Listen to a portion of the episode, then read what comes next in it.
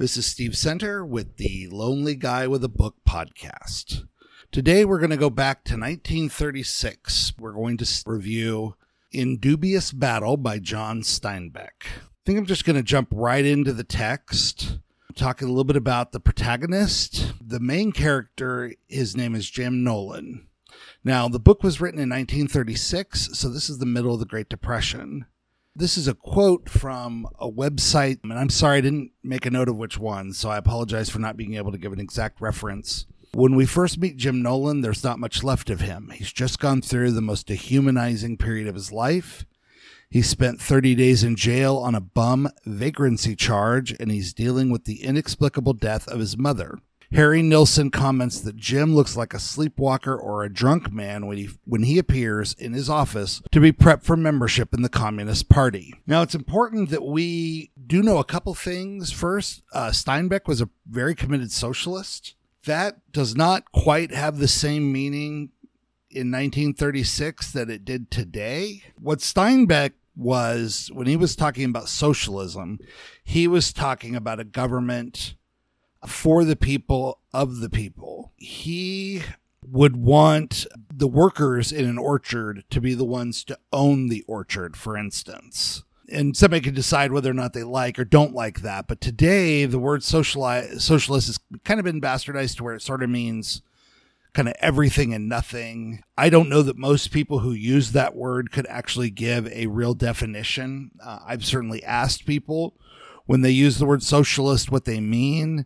And they tell me that that means Marxist. But again, what does that mean? There's not a definition there. But, but Steinbeck is really more of a classical socialist where he would believe that the main job of the government is to support and protect the people, especially the poor people, from the rich people who would be taking advantage of them, manipulating them, wearing out them, uh, using people as just as resources and then disposing. Steinbeck is very much against that, and that comes out in in, in dubious battle.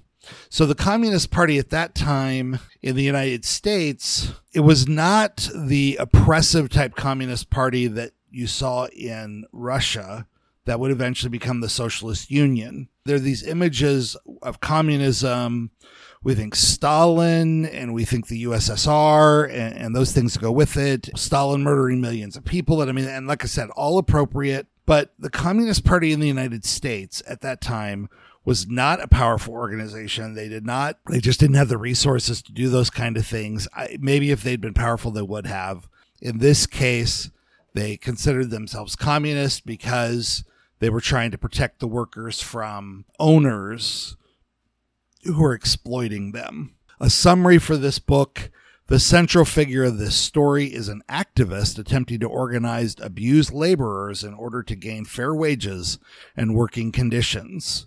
And so that is something that today we really don't. It's very difficult to conceptualize what the working conditions were like during the Great Depression, wages are very good today. And i and i know not everybody makes, makes enough money and i'm not i'm not pretending they do but overall wages are good and our working conditions are very safe. There's all sorts of uh, rules the companies have to follow osha regulating things things that just did not exist in 1936 and so the communist party at that time would have been focusing on trying to protect worker rights Steinbeck himself said that he used a, and I'm going to I'm to quote this quote: "I have used a small strike in an orchard valley as the symbol of man's eternal."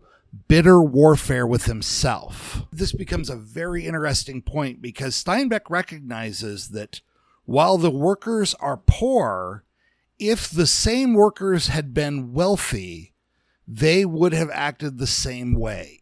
In other words, he's not pretending that the workers are the good guys because they are so innately righteous and that if they had a lot they would they would share.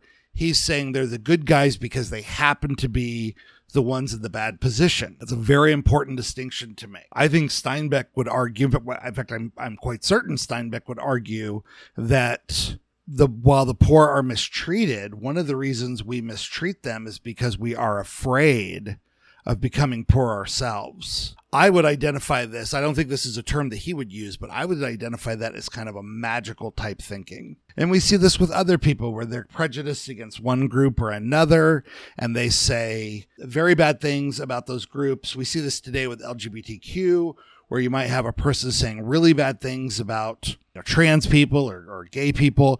And, you know, certainly in that there is some magical thinking that by saying those mean things, they won't have to worry about their children being gay one day.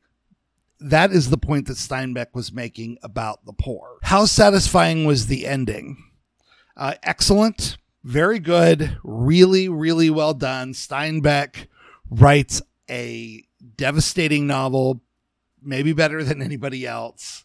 When we get to the Grapes of Wrath, again, that will be an uh, that will be an even more pronounced version of this kind of struggle. Steinbeck may be the single best writer at voicing the plight of the white poor person in America. And part of this was just, you know, he didn't live in the South where there, so he wasn't around poor African Americans, but mm, you know, he he was talking about a particular group again, a group that he was around, and that makes sense.